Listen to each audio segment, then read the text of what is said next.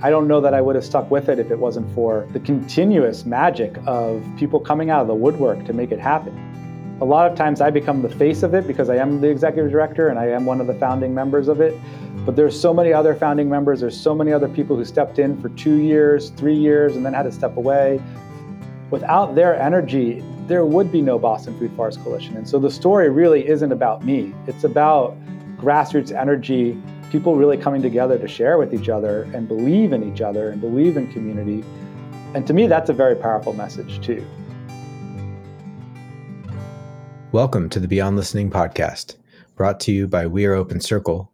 This is a show for anyone wanting to understand the realities and key principles of organization and human development and change. We bring you into the lives of our remarkable guests so that you can understand the challenges they've faced and the practical lessons they've learned, so you can live better, achieve the success you really want, and adapt to thrive. We're your hosts, Adam Rumack and Miriam Jones. You can join us each week as we work out how to live more purposeful, inspired lives for ourselves, our organizations, and our communities. Welcome, Orion. I first came across Orion when I was flicked this article called The Hope of the Global Citizens Movement. I read through it and I and I was like, oh, this is interesting. I'm going to reach out and see if I can I can find him. And I, I reached out on LinkedIn and then I saw the Boston Food Forest Coalition. And I was like, oh, more interesting. And so it's such a pleasure to have you here today, Orion, and to hear your story. Welcome, welcome. Thank you, Miriam. It really, I'm really glad you did reach out. It's been lovely to be connected. So thank you. And I wanted to start. Actually, I haven't asked this question before, but it came to me as as we were coming in today. If you were to characterize your journey to this point? If you were to give it like it's a journey of dot dot dot dot, what would it be? Yeah, I think a core question that occurred to me at a young age is a question that I think increasingly is being asked in our culture. But when I was a young kid coming of age in the 1980s, I was very aware that some people have a lot and some people don't. And I just didn't understand why society was structured the way it was as a child. And I was curious, like, why do we put up with it? Why is it acceptable that we have this world the way it is? And what would it look like if we could start again at first principles and design society in a fair way? Like, I remember being fairly philosophical about it. And I think that led me on a series of questions about humans and the human animal and the nature of what we need in order to function together and hang together as a as community. Got very interested in political science and the theory of democracy and just had the opportunity to keep exploring that question in post civil war post conflict situations. Like i spent some time in post apartheid south africa after the african national congress came to power and was rewriting the new constitution.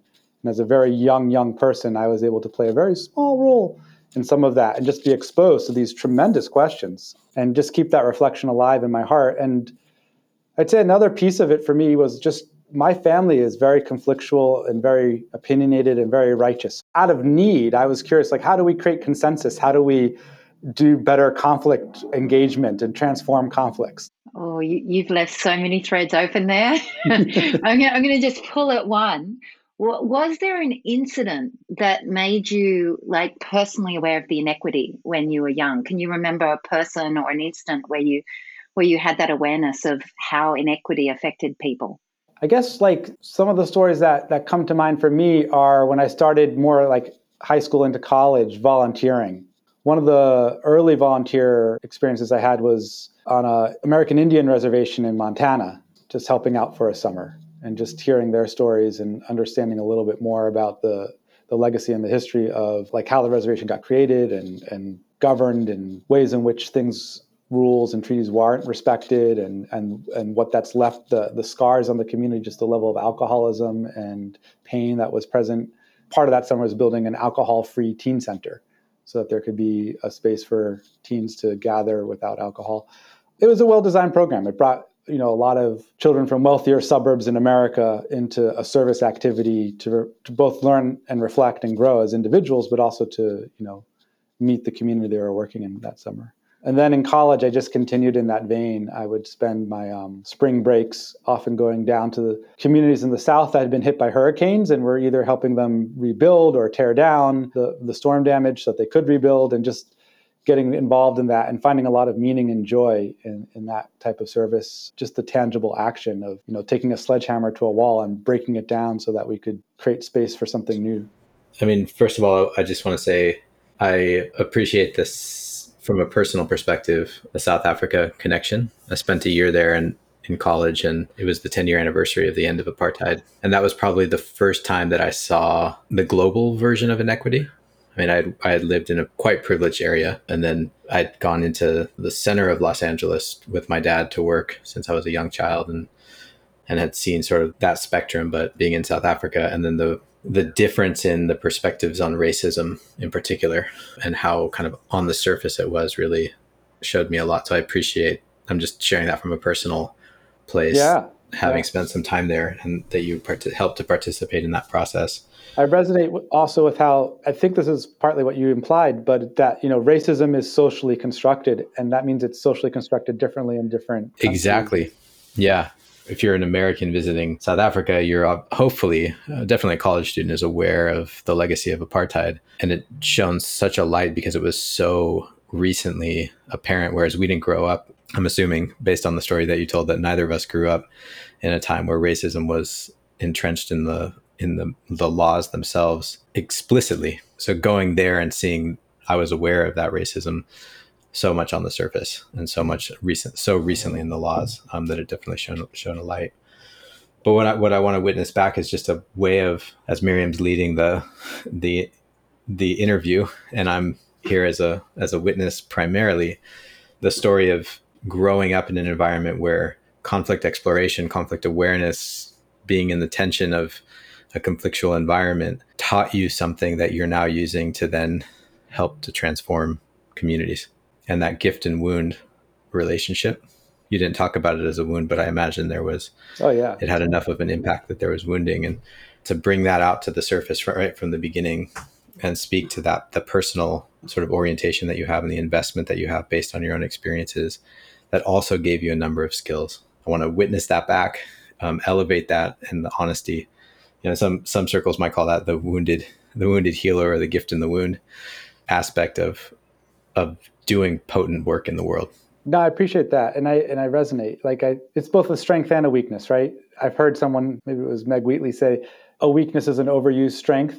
But there's a part of me which is comfortable with the notion that we do have conflict and that that's part of the world, and it's neither a positive thing nor a negative thing. It's how we engage it that transforms it either into something where we learn and grow in a positive way, or fall apart and in a negative way. So it's the engagement, but the reality of it is that it's part of life. And and human beings, being social animals, you know, if we're going to get something done, we got to learn how to how to engage. And that people are the only game in town is something I often find myself saying. Where did the impetus come from to volunteer? Like quite early on, you stepped into volunteering and action. It sounded like it continued to be a fire uh, within you. Where did that come from? Yeah, it's, it's a good question because I ask, often ask that question to myself now that I'm almost 50. I'm going to turn actually 47 this year, so I'm rushing it a little bit. But like, like why am I doing this work? You know, I could have been and actually was recruited out of college to like go to Wall Street to an arbitrage firm and make a lot of money. Turned it down. So what's up with that? Like, and I, I just can't imagine it being any other way. Just given who I am and how I started, I think at a very very young age, I was overwhelmed with an existential crisis about what is the meaning of this life we're living? And just not wanting to live a life rooted in fear and, and a need for safety and security, but saying, I want to take risks and I want to experience and I want to understand. And this is my one, one lifetime to do that. And I'm to, you know, try to be powerfully self actualized in this life like that was that was a core value for me exactly what that meant at a young age i didn't really know and i just remember like long walks with my dog and at night like th- reflecting on like what what what do I need to have a meaningful life? I think romantic love, meaningful work, connection to family and friends. Do I need more than that? Like just like all that stuff was like alive for me at a very young age. Partly it's it's a Jewish background. My father's Jewish and had a long series of conversations about his values and how to express them in the world with us as kids growing up. And, you know, that was a theme that would just come up again and again in, in conversations. And I have a, a cousin who became a college professor who was at that time a radical environmental activist and was really excited about the more radical edge of the environmental movement. And he and my dad would be arguing. They're older than me, and I would be sitting in the backseat of the car listening to their arguments. So I'm sure that influenced, you know, my thinking and trying to make sense what they were shouting about. And I, and I think just like I don't know what it is, but just a, a, a deep sense of care for people and nature was there at a very young age as well. Just really caring about animals, really caring about the natural world, really wondering why the world I was born into was shaped the way it was and how disrespectful and cruel it could be. And then really feeling it when people were suffering and just looking people in the eye a lot, not being able to look away, I guess. Um, and I, maybe part of that is also looking into things like the Holocaust. I remember reading about that in junior junior high school you know sixth seventh grade coming across that and and wondering like how could a whole society become so genocidal? And then you know so slowly growing up to the awareness that oh that genocide has taken place and that america has participated in that. And i spent two years living in guatemala after their civil war where there was significant genocide against the indigenous peoples of guatemala. So i think that more than anything opened my eyes in a more radical way to what does it mean to be outside the borders of empire the privileges of having been born inside the empire just the suffering that people routinely have to deal with like there's some statistic I remember, I don't know what the actual number is anymore, but I remember reading at one point 3 billion people don't have regular and consistent adequate access to clean water. That's, you know, at the time I was like, that's half of humanity. That's half of humanity crying out. I mean, it's just not possible to like turn away from that in my mind. So how do you move from from that? You know, there, there was a little bit of a theme earlier on that you were talking about with, you know, the philosophizing and ideals of what should be and then the kind of the pain and suffering of what was. How do you kind of move from philosophizing and thinking about it into the sort of action and work? What's how do you hold those two things between you know what's mine to do action and work and the philosophizing knowing that now you're fully in the work of it? What's the relationship between those two yeah, I think it's a tough one because I think there, I have certain natural gifts that would have lent themselves to being in the academic world, and I was definitely nurtured by my college professors in that in that direction, and chose to step away from it precisely because I wanted to be less theoretical, less writing books and papers that very few people read or just sat on a shelf somewhere, and I wanted to see some impact in the world. I think like maybe 40% of who I am, my personality is like this intellectual guy, and another 60% is just like more craftsy and wants to make things and get my hands on the dirt and bring people together and convene events and projects. Like, so I just want to make things go. So finding the right balance has been hard. It's been actually a struggle in my life to say, what's the path that I'm walking? And as a result, I, I, don't really have a traditional resume and a traditional career path. You know, I've been sort of making it up as I go along and have been supported and, and nurtured to do so and privileged to do so. I'm not sure what your question was. I'm, i lost track. you answered it. it was it, it was the tension between those two things, and I think yeah. having started my cognition of you through the hope the article that you wrote which was quite academic which and was based on a story of hope. This is what i hope we can do together to jumping into the work that you're doing now. What was that jump? How did you discover the boston food forest coalition and what happened? So just following the thread of political science and democracy and spending some time in South Africa. I also spent some time during my college years in Israel, Palestine, just trying to talk to people about the possibility of peace there and did a, what they called a peace studies mission that they sent college students to sort of interview players on both sides of that conflict. Then I moved to Guatemala, spent some time post Civil War there. And then I got involved in a project that was looking at these big questions of how do we do peace building work and re stitch the fabric of civil society together after it's been rent asunder through violence and, and intimidation and, and authoritarian dynamics. And I got really sort of frustrated with some of that, again, that trying to draw lessons learned from these really big challenges and sort of looking at, at these puzzles. And I thought I need to go back to graduate school. So I went back to graduate school. While I was there, I ended up focusing more and more on urban planning and the questions of like, whose city is it? How do decisions get made about the urban environment? Really have always been present in my mind because you walk out your front door and you're like, I didn't choose this. Who chose this? And what role do I have in, in shaping this? I've really felt that in Guatemala City more than anywhere else. Just like, you know, when the dump catches fire and the and the air is polluted from that fire, and it doesn't matter if you're in a rich neighborhood or a poor neighborhood, you all breathe that same polluted air. So I was like, what is this wealth that shits on itself that it won't invest in basic infrastructure in its own community? Because you know, Guatemala is the wealthiest country in Central America, but it's not necessarily like Costa Rica. You know, it has a different dynamic. So I was like trying to figure that out. So I did go to into sort of an urban planning, urban studies direction, and then I, when I came back to looking for work after graduate school, I went right back into international questions of sustainable development and how we're going to deal with climate change. And I joined the Tellus Institute, where I wrote this paper called The Hope of the Global Citizens Movement, Dawn of the Cosmopolitan.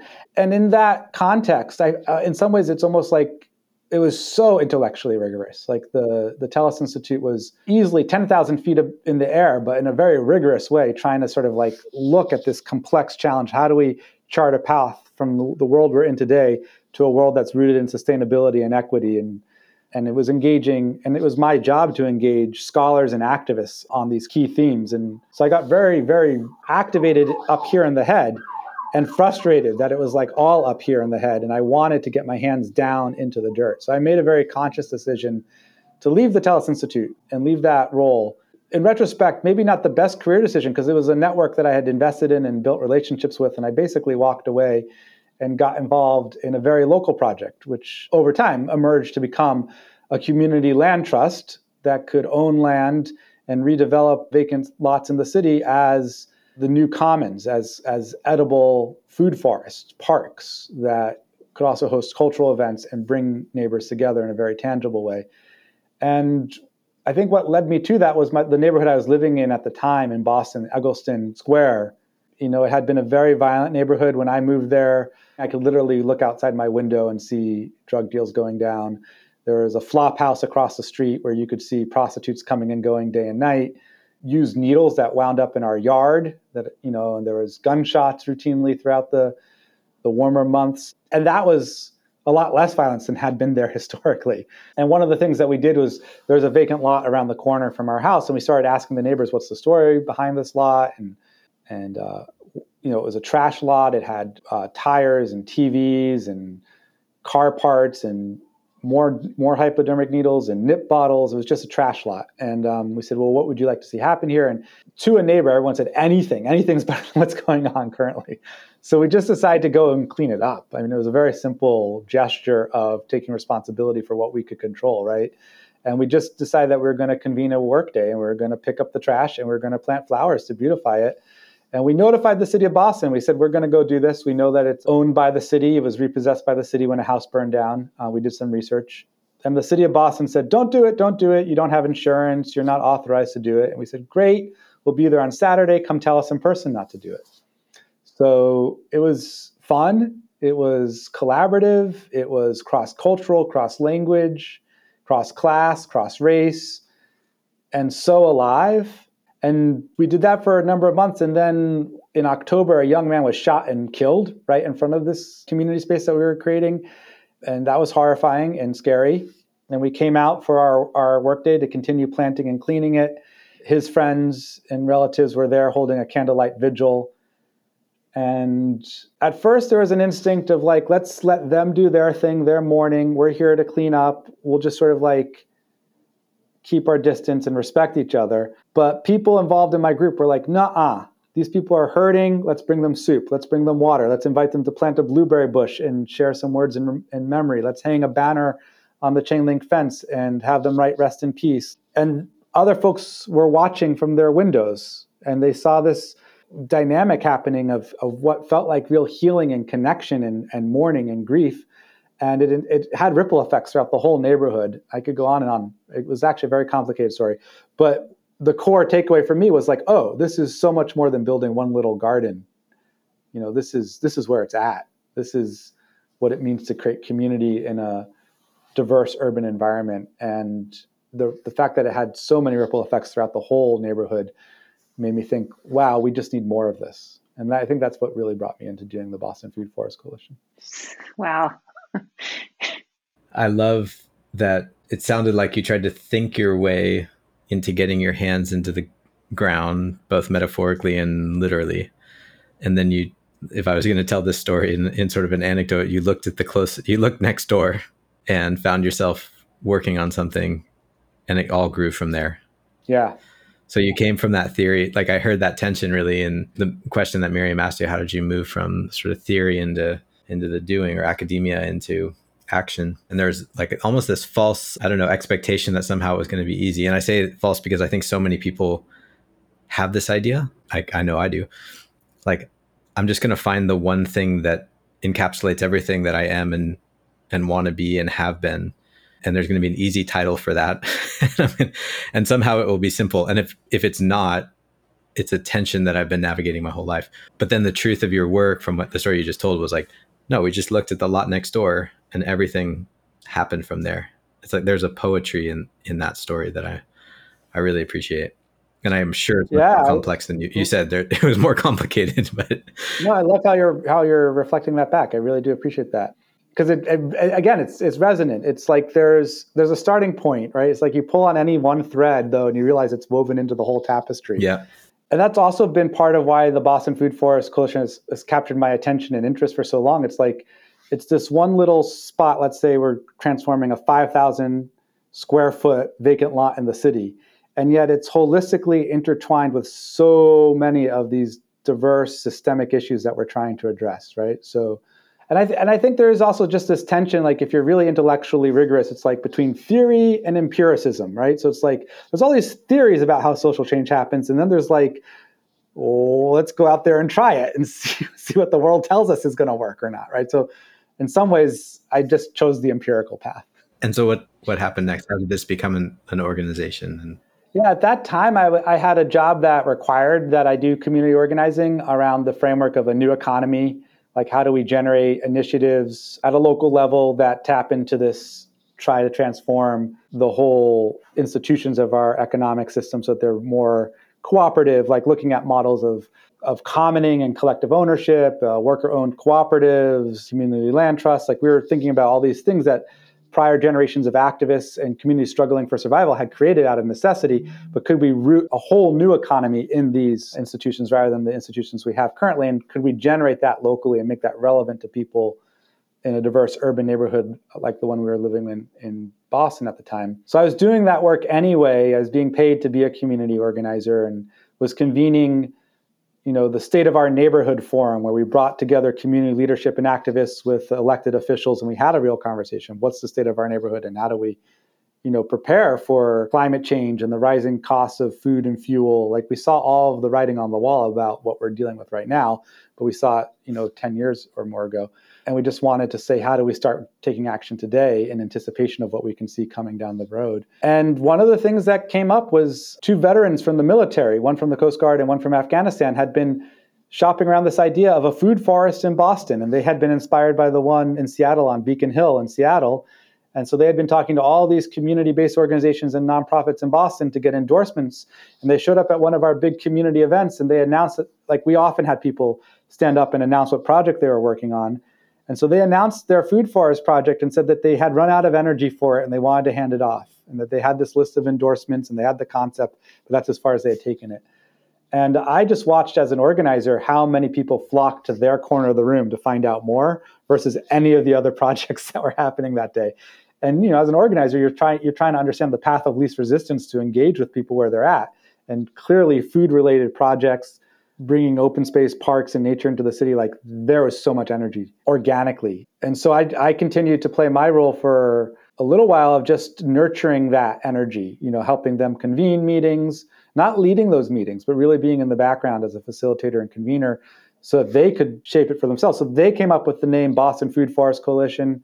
You know other neighbors stepped in to lead that initiative and reached out to mass audubon's boston nature center to form a partnership with the only urban wildlife sanctuary that Massachusetts Audubon has.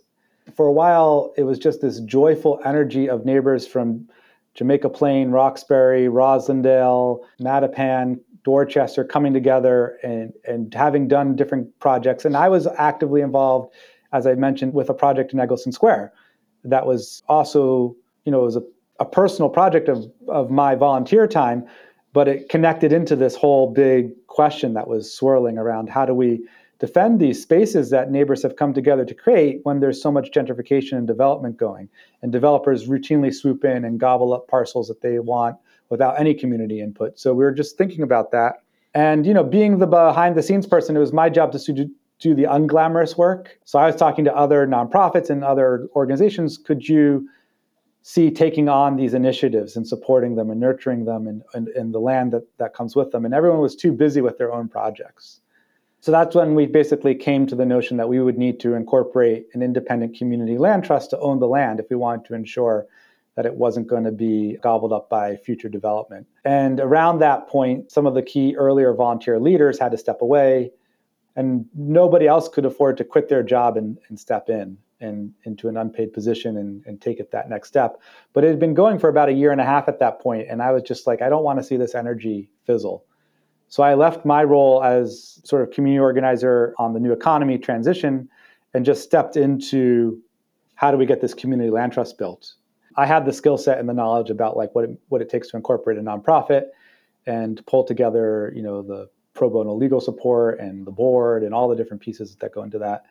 And one thing led to another, and, and here I am seven years later, continuing to work on it.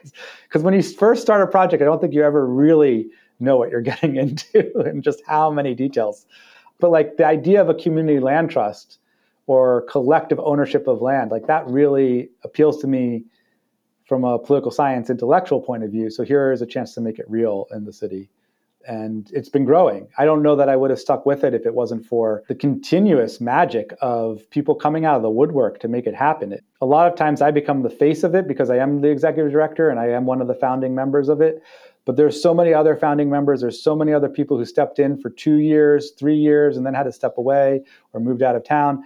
Without their energy, there would be no Boston Food Forest Coalition. And so the story really isn't about me. It's about grassroots energy, people really coming together to share with each other and believe in each other and believe in community.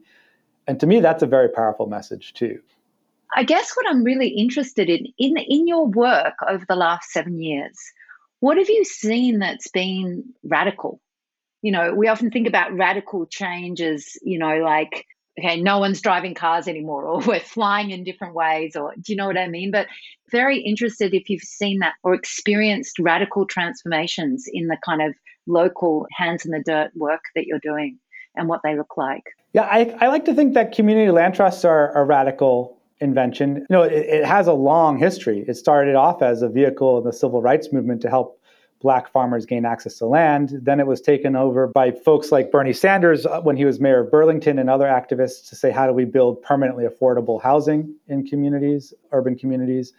And it continues. I mean, and there is a, in Boston, there's the Greater Boston Community Land Trust Network that is advocating for more and more local government support for community land trusts and sort of an agenda around collective land ownership. So collective ownership, the commons, is a radical concept increasingly in our society. It's like the Boston Commons was created a long time ago, people had an ethic for it. I think that ethic is still existing, but it's it's like a weak muscle. Like our democracy muscle, you know, needs to be exercised again. So finding ways to exercise that democracy muscle. Worker-owned cooperatives, uh, I've seen them come and go, you know, but there's examples throughout the world in in Japan and Italy and in the Basque region of Spain where they really thrive and they really show that they can outcompete standard capitalist firms. And so, so their potential, I think, is very real. I know, I know there's a lot of challenges with them as well. So those like collective community ownership of renewable energy, decentralized energy production, I would say would be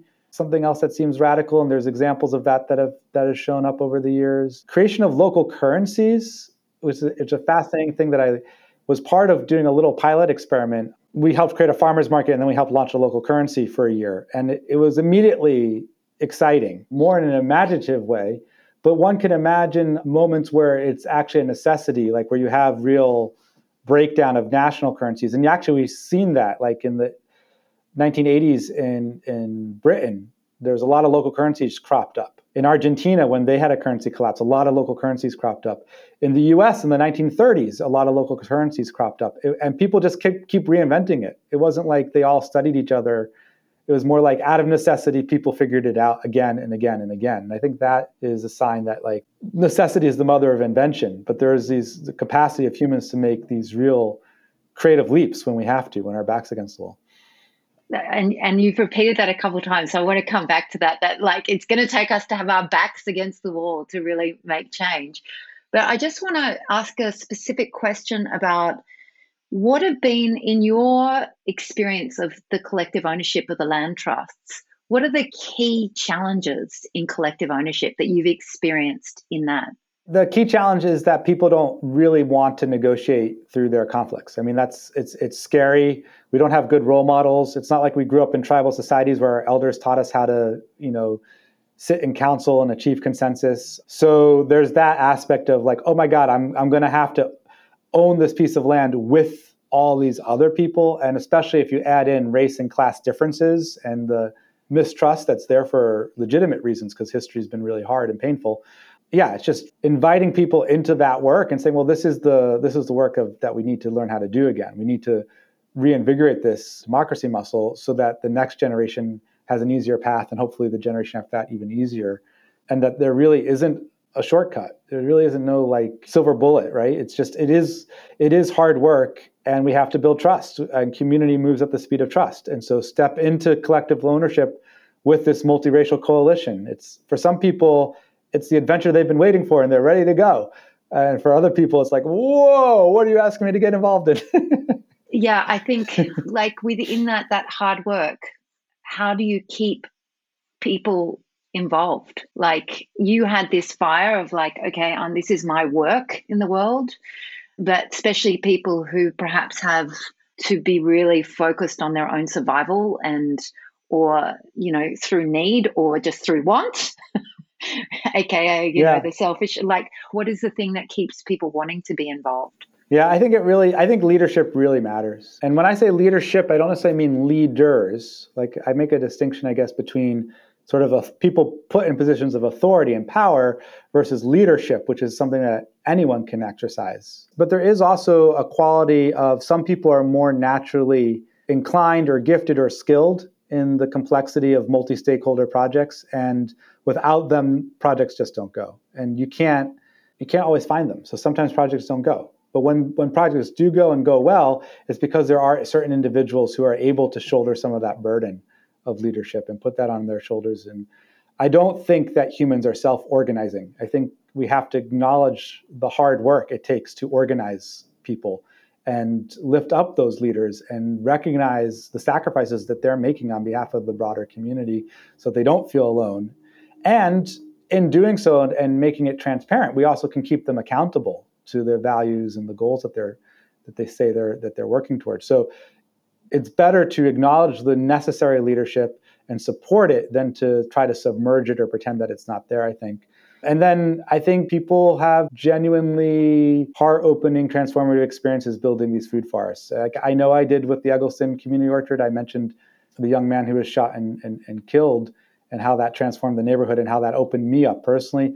I then did a project with neighbors on Ellington Street in Dorchester who when I first got involved, a lot of those neighbors were scared of each other, and there was not a strong social fabric in that on that particular street.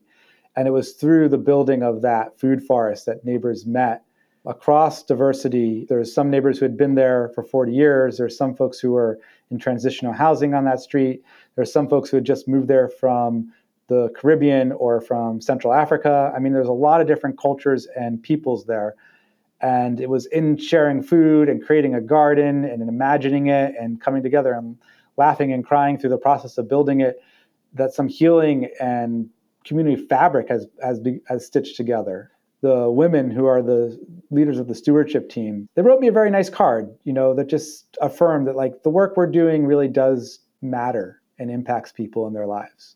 And that brought tears to my eyes because it's like, yeah, I mean, that's it. I mean, that's the fact that it, you can feel the purpose of it, that these are like tangible seeds of hope. You know, because they say the best time to plant a tree was 10 years ago and the second best time is today.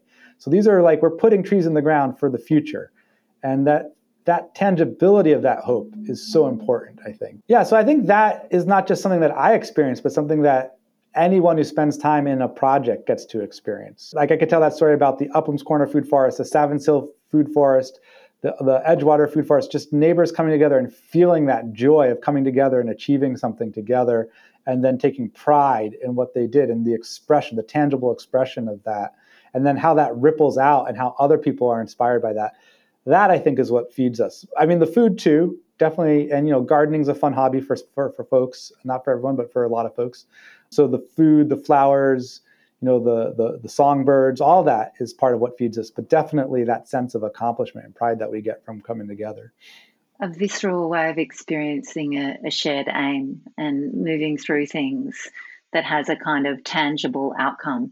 And then you see, you see it, it does have ripple effects. It inspires, it, it, it pulls people into leadership in ways that they never had been before. It takes people who were in leadership and inspires them to sort of step up their game and and join some other climate leadership initiative that the city's offering. We've seen people sort of go on from here.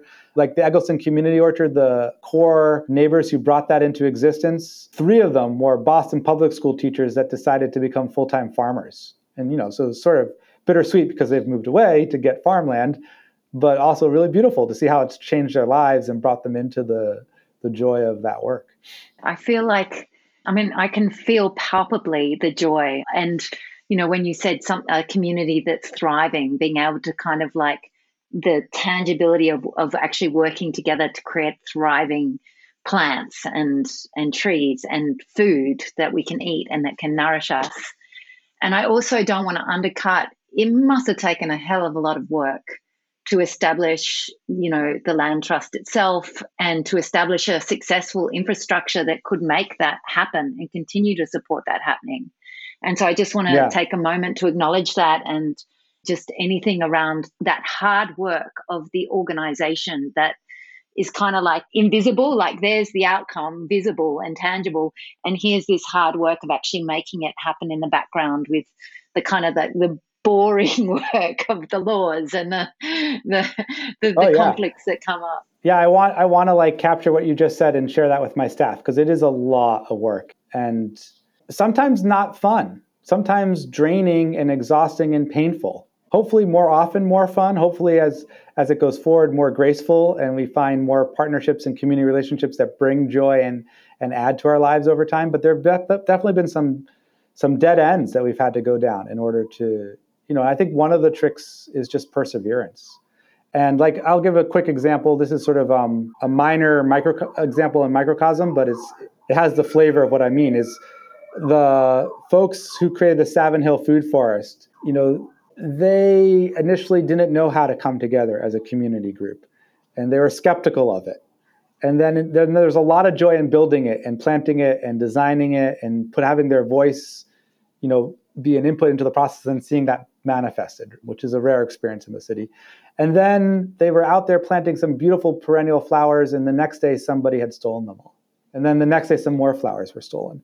And so this year, we were dealing with the demoralizing impact of vandalism and, and thievery, um, which is just a reality of a big city. I think you know there are plant thieves, and there and, and that's just you know what are you going to do? It's it's probably a very small minority of people who are causing vandalism on our sites, but they have an outsized impact on the morale of the stewardship team, which is all volunteer and pouring their heart and soul into this space and taking such pride in what's growing and then only to see it no longer there or destroyed or stolen is a real blow.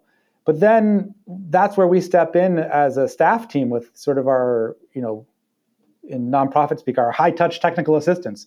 But what that what does that mean? It means we have relationships with people and we listen and we help people vent their anger and their frustration and we we help persevere and we turn towards positive solutions and people overcome. And I think that experience is one that we don't often give ourselves in this culture of instant gratification, of pushing through hardship and overcoming and getting to the other side of it and learning that you can get there.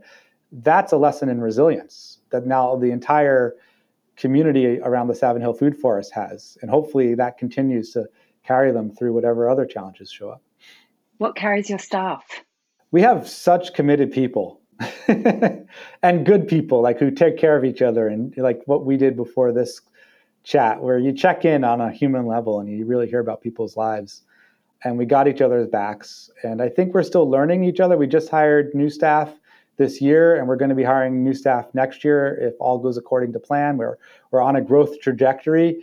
We still need individual donors, especially Bostonians, to step up and make multi-year commitment to being in partnership with us on a funding level because that's going to allow us to hire staff and pay them good wages and benefits, which is essential if we're going to have a diverse team. So what carries the staff, I think, is just like, you know, we we definitely in the hiring process, like we found people who like this is their core value. Like we we hired people who were going to chain themselves to trees to to make sure those trees weren't cut down, who've been fighting for you know decades for affordable housing and resources for their communities that have been underserved and neglected and who just get the meaning of this work i mean i think that is i don't know i don't know what that is. I mean you asked me that question too about myself. Like where where do we come from? Where why do we throw ourselves into this? Why not choose something else to do with our time on earth? I don't really know the answer to that question. Like i think it's it's a bit of a mystery. Like uh, maybe we're just deranged in a, a social way. I can't believe that I'm leaving this question to the last five minutes of the podcast. Money, money, money, money. Both Adam and I have been co executive directors of a not for profit, and the relationship between donors and projects and money, and so much of the work that we do with not for profits. It's like when the rubber hits the road, when it comes to money, that's where the tunnel vision kind of comes in. And it's like, what is your experience of that? the money side of things and how does that change what you do or not? Money is important. I mean, as I was saying, if we want to have a diverse team, we need to be able to pay competitive salaries so that people of different backgrounds have the opportunity to, to work with us. We can't assume that everyone has the privilege to be underpaid. And I, and I mean that sincerely. I think the challenge is how to diversify your sources of money and how to stay true to your mission. I think this is an opportunity, the Boston Food Forest Coalition is an opportunity for anyone who's excited to get involved in partnership with community grassroots leaders who are directly at the intersection of racial justice and climate resilience. You know, like if that is your jam, this is the opportunity you've been waiting for because we're here doing it. And we've had donors who've also gotten very involved as volunteers. So that would be one way to sort of try to square the circle in terms of authenticity and having real relationships with folks. We've got people who, who are only donors and are far away and they, they get to take pride in the fact that they're supporting something and they don't put a lot of strings attached which really lets the community continue to lead it. And i think that's important as well. And we've been really blessed to find those types of relationships.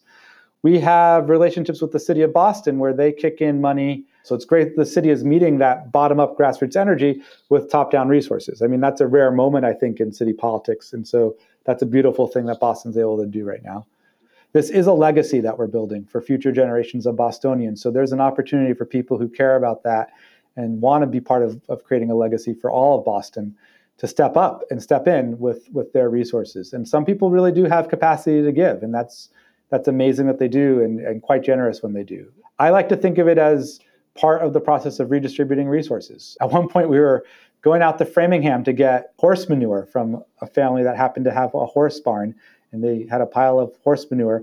It's very, very valuable for repairing broken, damaged soils. And so we talked, we jokingly talked about how we're redistributing the wealth from the suburbs back to the urban community. I think there's some truth to that. You know, I mean, that's a joking example, but I think the, the overall point is there is some truth to that, and there's dynamics around that that are that are problematic, and the whole nonprofit sector struggles with. Like, you know, it can devolve into parading people around to try to raise money. And that's something we're committed to absolutely not doing that and to find a better way to be in right relationship with our all our stakeholders and to really try to stitch a coalition together. I mean, that's partly in our name, Boston Food Forest Coalition. And it takes everybody to make that coalition happen. Adam, final call. I will just say thank you for the work that you're doing. And also today, your the transparency both the joy that you're bringing and the transparency that you've brought to this conversation have made me feel, even though what you're doing is so big and so complex and so courageous, I felt on the level with you the whole time. And, and I appreciate that in a conversation and just with another being on the planet with you uh, at this time, knowing that you're out there doing the work. So thank you for that. I, I have this I, partly because when I read your article, I had a very visceral image of this future vision of the world.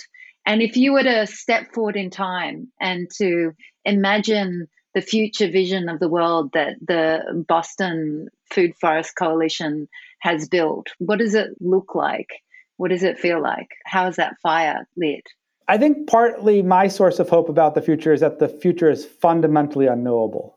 And I think that's a good thing. We live in a world, in a universe of emergence, and there's always the potential for emergent surprises. Could be negative, but also could be positive. So we really don't know what's going to happen. And the other thing is, I believe, and if you believe as I do, that humans are agents, that we have some agency in, in the world, we have some creative power in the world, we, we have choice making ability, then, then the future is composed of choices we haven't made yet. And so, to the extent that we have agency, we get to make these choices. So, the future is not someplace we're going, but something that we're actively creating. And my hope is that we find a way to stitch together a racially just, sustainable local food system regionally in, in New England, maybe in the Northeast, involving New York and Quebec, and, and that we, in doing that, we're paying people living wages, we're growing food sustainably and healthfully, restoring land and nature. We're inspiring each other by the sheer triumph of such a such a thing. And we're able to reach out with generosity and support to other regions and other parts of the world that are doing the same work. And we're able to to act increasingly in a web of mutual aid and that we rebuild the fabric of global community that way. I know that's kind of vague and also very ambitious at the same time. So i'm not trying to pretend like it's a an easy path or even a likely outcome. I, I, I just think it's possible and so to stand in the space of possibility i think is increasingly important especially as the global emergency will deepen. It is deepening currently. It will get much harder before it gets easier, and it'll be very easy to give into despair. So we need to remind each other to stay in the space of possibility. Well, thank you for the reminder and the possibility, and for putting your hands in the dirt. and also, again, just want to acknowledge all of the hard work behind the scenes that it takes to do that to bring that possibility to people and to encourage them also to just put their hands in the dirt um, with each other. So thank you so much for your story and for the time today. Yeah, Miriam, Adam, thank you so much for the opportunity to talk about my work and to, to honor it in the way that you've done and to really hear and listen and be present is very inspiring. It's very beautiful to see the work you're doing in the world and, lifting up these stories and also just facilitating and inviting people to lead with vulnerability. I think we got to remember our humanity in all of this. So it is hard work, and I'm grateful that, to be here. Thank you. Thank you for listening to the Beyond Listening podcast. For more information on how to adapt to a world of rapid change and flux for yourself, your organization, and your community, visit us at weareopencircle.com gmail.com.